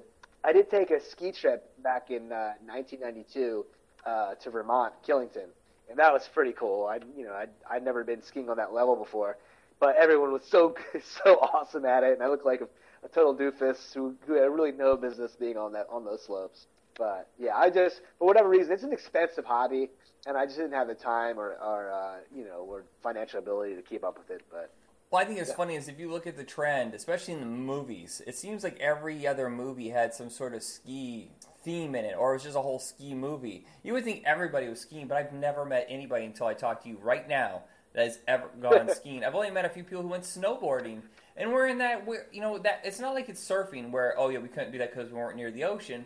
We, we had tons of snow, but I've never known anybody to be like a regular snowboarder. We had one that we all shared. I was insanely shitty at it. I can't maybe that's why I have hip problems now is because I kept landing so terribly. Um, but I, yeah, I've known I've never known a skier and snowboarding a bare minimum. Well, the thing about the um, the skiing movies, it was always same like similar to Caddyshack. There was always kind of like a, a class thing going on. So maybe it was the guys who worked at the ski resort versus the people who were members of the ski resort via their parents. And there was like, well, I've been skiing too because on my off days, I you know what I mean. And so there's always there's always the underdog, you know what I mean, versus there's a whole like goofy backstory. Always, you know, seems to be in all these movies. But um, for us, I mean, unless you live near like a mountain, you're really not going to be skiing all that much. And it, or unless you're relatively wealthy, where you could go to Aspen or uh, what's it, Park City, uh, Utah, or something, Breckenridge, Colorado, or if you're in the Northeast, you know, you go to like Vermont or you know one of those places. Yeah, I think the one around yeah, here is probably Bend and Sisters, like that area. Yeah, so it's uh, you know anywhere in Mount Hood or what have you, any skiing around there. But like yeah, generally you don't have um, that kind of money because skiing is expensive. Even if you own your own skis, you know what I mean. You got to pay for the lift ticket and like driving there, and you know. But to, to rent them is like uh, that's a racket right there. So you got to rent the skis, you got to like rent the bindings and the boots, and get sized it's like it's a lot of money, you know, for like just just for like a, a weekend hobby. So yeah, it's. Whereas snowboarding was I mean, like I, the '90s kind of screw you to the pretentiousness of skiing, where it's just like one simple board, usually affordable, you know, not tons of equipment. I mean, you still had to travel all the way to get there, but it seems like that's kind of died off. It's kind of like the way roller skates and rollerblading switched in the early '90s, and now I don't know anybody who does either one. Yeah, well, in the '90s, especially in the early '90s, when I remember going to ski slopes, there were some ski slopes uh, places didn't want snowboarders there.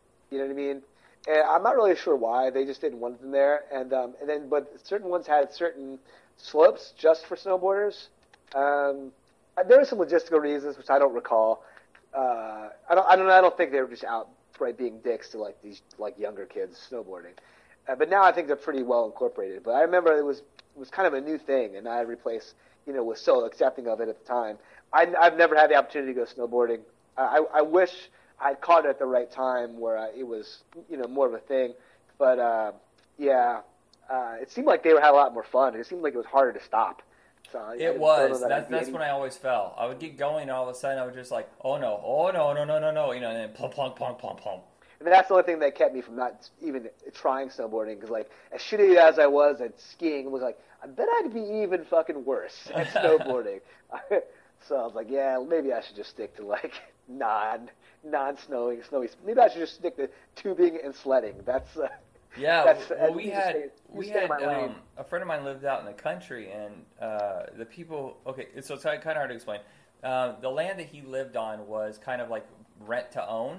The people who ran it ran it because it was partially a farm, so they would run the farm part, but they let them live in the house, and they were going to buy the house. But they had all these extra inner tubes, and so for like Christmas, they gave him a couple of them, and so we throw them in the back of my truck, and we we go on the hill, and my favorite was the fact that we weren't going fast enough, so we decided to grab WD 40 and spray the bottoms. And uh, let's just say the speed limit was raised, like by a very high amount. We shot down that thing like a friggin' rocket. And I remember one time that it was really icy, and we had so much WD 40 on it that we picked up speed so fast that I actually flew off, and the inner tube kept going. But me and Robert were on one side, and Ron was on the front because it was such a big inner tube. M- Me and Robert fell off, and Ron stayed on, but Ron hit the hay so hard that he flew over the hay, over the fence, and into the highway. oh shit. Yeah, thankfully it was like 2 o'clock in the morning. There wasn't any cars around. my God. Yeah, I remember when we was. Uh, I had uh, an old like radio flyer, like wooden top of the sled and metal. Oh my god. uh, whatever, whatever those things are. And like, it's hit or miss. It still has to be pretty well packed for that to even like work. So I would go on my local hill, do a running like, and then try to do like a Superman, like, and then fly onto the ground. But the thing would just stink right in, and I'd slide right off it, face first, like face full of like grass and snow and whatever else, half cut up, half you know snow burnt. I was like, uh, I really, I probably should have tested the ground first before I, you know, made an approach like that. Have you ever gone um, ice skating? Uh, one time, uh, wait, no, a handful of times. The last time was back in '99, but I did it like one time when I was in the mid '80s, and I was so bad at it, I didn't attempt it again till like 1999. But uh, the second time I was actually okay at it because I was rollerblading at the time, and so I. But the first time, I was so bad. I was spent, and it was like like you get the pain of falling and the pain of the ice at the same time. I was like, ah, it, was, it sucks on all fronts. I feel like I did, but it must have been really, really young, and it was at one of those mall uh, ice skating rinks. I've never done it like on a pond. Now, here's the weird thing: is uh, I didn't realize it until I just started discussing this. Is the reason I never got on a, a frozen pond is I was convinced that I would fall through, no matter how cold it was, no matter how thick it was. I was still convinced I was going to fall through and I was going to drown. That takes some serious balls. I, I would never even attempt that. I mean, I've only done it on an ice, like a skating rink, like a hockey rink or whatever. But yeah, I mean, there was never. It was really generally too warm in uh, in our area for that. There weren't a lot of ponds in my neck of the woods anyway, or like you know what I mean. But it really wasn't ever that cold where like you know the river would freeze up. I'm, I do recall parts of like the Schuylkill River and certain, and people were like kind of skating close to the bank. But even that, it's like I don't know, man. You really, you're really playing playing with fire or ice, I guess. Whatever. I can't think of proper, you know, analogy, but you know. I, well, I just yeah, think I- about like you know, uh, it seems like there was always kids playing hockey on it, and I'm like, nope, no, not even. And I would play hockey like later in life, like on rollerblades, like street hockey. So it wasn't the rollerblade or the falling part that I was afraid of. It was clearly like I don't. That's not how I want to die. If I fall through, I'm Yeah. never coming out. Yeah, I don't know what's worse, like the freezing to death or the freezing and drowning to death. I don't know what's going to happen first, but it's just an uncomfortable way. You're just like praying for hypothermia to like grab you so you can warm up. You know what I mean? For like an ounce of comfort before you finally die. Yeah. That's just. Oh, I'm numb. I can't feel all the way anything. Going blissfully to sleep. You know. yeah, and of course when you drown, your lungs kind of explode. Oh, That's yeah, a horrible way to go. Oh yeah, it's one of the worst I can possibly imagine. Uh, the one thing that I, I do not miss whatsoever is when it was heavy snow and then you still had to go to school and you're like, I'm six. Do you realize how many blocks Yeah. I'm walking in this thick snow? I'm never gonna make it. I'll be you'll find me face first in the snow, and, and that's all there's gonna Yeah, be to it. You have to freeze your ass at the bus stop, hopefully, hoping the bus would could make it on time. And he never did. He's always late. I mean, not the bus driver's fault. It's it's a nightmare out there. Yeah. So it's like you know, you're waiting for the bus to come. Like, come on, I just want. I don't even care that I have to go to school. I just want to go to the bus so I can warm up for like five minutes. You know what I mean? And it was like, yeah, like is it is it snowing bad enough where I could just not go to school today? It's like you know, just didn't quite make the cutoff point. It's like it's snowing really bad, but not quite bad enough to have to, for it to be a snow day. You know, Yeah. I mean, That just- borderline. it oh, and if it was just kind of lightly snowy, and then there was a little bit of ice mixed in there, but you couldn't see the ice because the snow was on it, and you're trying to walk to school, and you're like clack, Mm-hmm. clunk, clunk, and the whole way you're just like completely bruised. You're limping into school. What happened?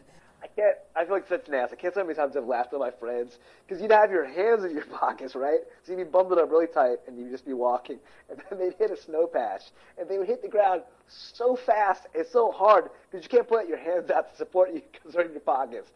It was. I don't know. To this day, I still think about it. It's like it's so funny the way they just go from standing to falling like in warp speed. Yeah, well, I, and when, when you're a kid, it's funny because you usually can recuperate. When you get to our age, we're like, oh shit, are you okay? Yeah. Do I need to take you to the emergency room? Yeah, well, yeah. When you're a kid, you know, we're about busting the hip or something. But of course, my friends would be so mad. I mean, he's like, "Is that fucking funny, asshole?" A little bit. You have to see it from where I'm standing. you know, like, no, it doesn't seem funny from where you're at, but but feel free when it happens to me, and it will happen in a few minutes. You're free to laugh at me as well. So you know. um, epic snowball war. Did you ever have any? Oh shit, yeah. So you know, we we would we're side, you know we were juveniles liquid dickheads. We would like definitely light light light up light each other up with snowballs, super packed, and then we're like, you know what'd be funny? Hit a car going 50 miles an oh hour. Oh my god. You know what I mean? And now, as a, as a driver, knock on wood, that hasn't happened to me yet. But I'm just, I mean, it would be such karma for me to just him bringing at me like, you know what I mean, standing the side of my door. We would guys would get out of their car and chase us down for like blocks, and they would finally give up. But I'm really surprised we didn't get like there wasn't a vehicular manslaughter. Them, them trying to like get, I'm sorry, vehicular manslaughter. Them trying to like run us over because we pissed them off by you know. I can't even imagine now. I think about it, how jarring that is to be driving, listening to the radio, all of a sudden, clunk, clunk, clunk, clunk, clunk, get your car getting lit up with snowballs. Yeah. It's like it's got to like you know. I'm I'm surprised we didn't cause accidents. You know, just like just scaring the shit out of. Them. I never Right. did that, but um, what I what I loved was this massive snowball war. We had about thirty people, and then we kept adding to it as the day would go on, and it felt like it was hours on end. But I bet you it was only like forty five minutes because you know when you're cold and freezing or whatever, it just seems like everything takes longer. But we we were on college campus, whatever, and there's you know of course every campus has huge lawns or whatever and trees everywhere. So we just got this big group together and had a massive snowball war. And it all went wrong when one of us got hit in the head with one filled with a rock. And it's like, all right, hold on, we got we got blood going, and we gotta stop. I mean, you can pack them so hard that it's almost feels like getting hit by a rock. Then, of course, when it hits you, it, you know, it explodes. But some of those are really hard to begin with. I mean, I don't Yeah. understand why you have to take it to that level. You know? Well, and it's always miserable when there's a ton of snow, but the snow's not wet; it's just dry and it will not pack. And you're like, Uh, well, that's a waste yeah. of a day. Yeah, totally. Yeah, my son will. Some occasionally we get some snow and we just so powdery. He's like, "Well, come on, Dad, make me a snowball." It's like, I can't. I have to add water, and it just that just you know, it's, it just takes the soul out of it. You know what I mean? If it doesn't happen organically, it's Right. Um, did you ever build a snow fort? Yep, we uh, we'd snow fort, snowman, and then of course the snow forts would protect us from like the barrage of snowballs, and we'd have a, a, a snow war. And we would sometimes we'd make these elaborate ones with like tunnels and like Yeah. uh, you know back back when we got like the heavy heavy snows, we'd have like tunnel underneath and have like a little you know, lookout lookout part. It was pretty pretty cool. Then you know eventually. I you know, could I could never go in the tunnels because I've always been claustrophobic, and I was afraid there was like col- collapse on me or I get stuck in there or something like that. But yeah, I just spending hours on end just building this massive fort, and then you come out the next day like son of a bitch, it's all gone, it melted. Like your snowman's just kind of like droopy to the side. Yeah, that's the worst. You put in so much effort, and then it's like, ah, the very next day, it's like, ah, shit. you know, I, like, what were we thinking? How long do you think we think it was going to last anyway? But still, Yeah. it's like, ah, I really wish I got like another day out of it. You Well, where I lived in Indiana, we lived by. Uh, well, for a chunk of my childhood, I lived in Fort Wayne, where it was the Three Rivers city. So if the snow melted fast, you you had this massive flood because the rivers would overflow, go into the city. I mean, just everywhere.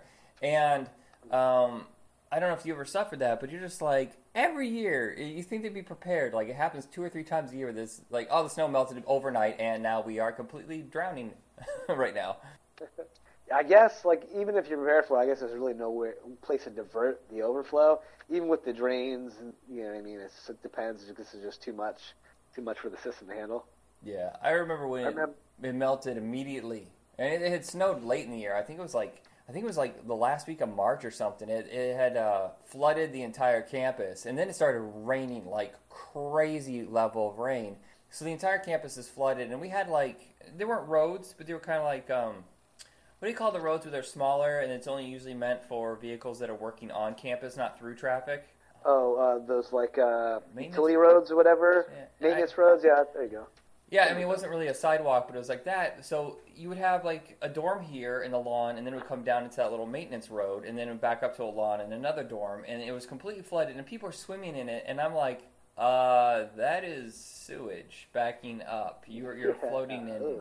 You're gonna need shots after this. What are you doing? And everybody was doing it, and I'm like, you guys are all morons. Wonder how many people ended up getting like hepatitis after that. Uh, it's weird. It's weird the way like some some areas handle snow. Like I remember, um, uh, like when I lived in Portland, we had really bad snow. Um, you know, like that play area was shut down and everything. But they didn't use salt for their. Um, I guess maybe where you live too in Salem, they don't use salt for the uh, to to uh, for, to evaporate the snow on the um, on the uh, on the the, the streets uh, or the roads and whatnot. They use that kind of like black gravel. Huh. I guess Well, maybe that- they still makes do it. sense, That's what they use back then. So I mean, it's more eco-friendly, especially for the wildlife. However, once that snow melts, that shit pits up your windshield like nobody's business. It, it, so you really, they can only get remove it from the road so quickly, Mm-hmm. and then, but like my um my car's windshield was so pitted up with those little divots, and like you know, what I mean? and I wasn't prepared for it, you know. So you really have to give yourself enough space behind another car while that's going on, and just be careful when you're not driving so fast because those things will just come up and just wreak havoc on your car. That being my first year in Oregon, I had no idea that you know. I was like, why are you guys using salt? You know, but Well, it's Portland. I'm surprised it's not artisanal like salted caramel drops. we, these Well, are I get- well, you know- handmade, and we've dropped them all over the road. I guess the, I guess it like it messes with the ground, messes with the groundwater and with vegetation. And, Oh, okay, that makes sense. There's a reason. Yeah, it's it's a green, green friendly state. So that makes sense. Here, here they don't totally don't give a shit. They'll just they'll brine the streets the night before like in a salt solution.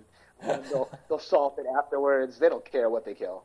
All right, I think we kind of hit the end of this subject. Anything else you want to say before we go?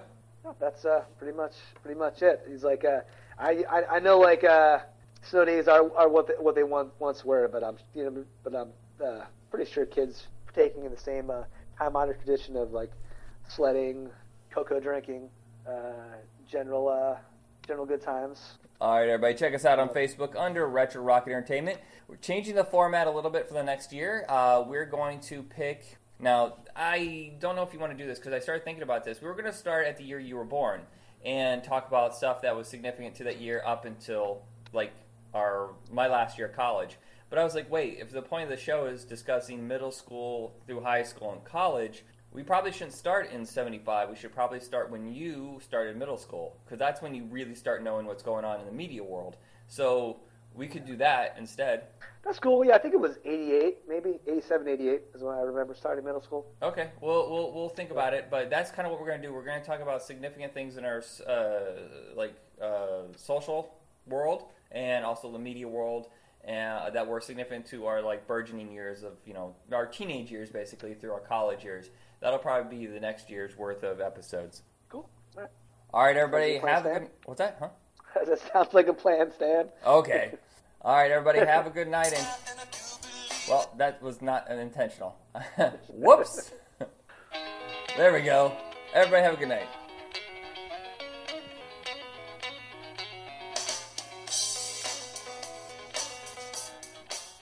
each other, everybody. Good night.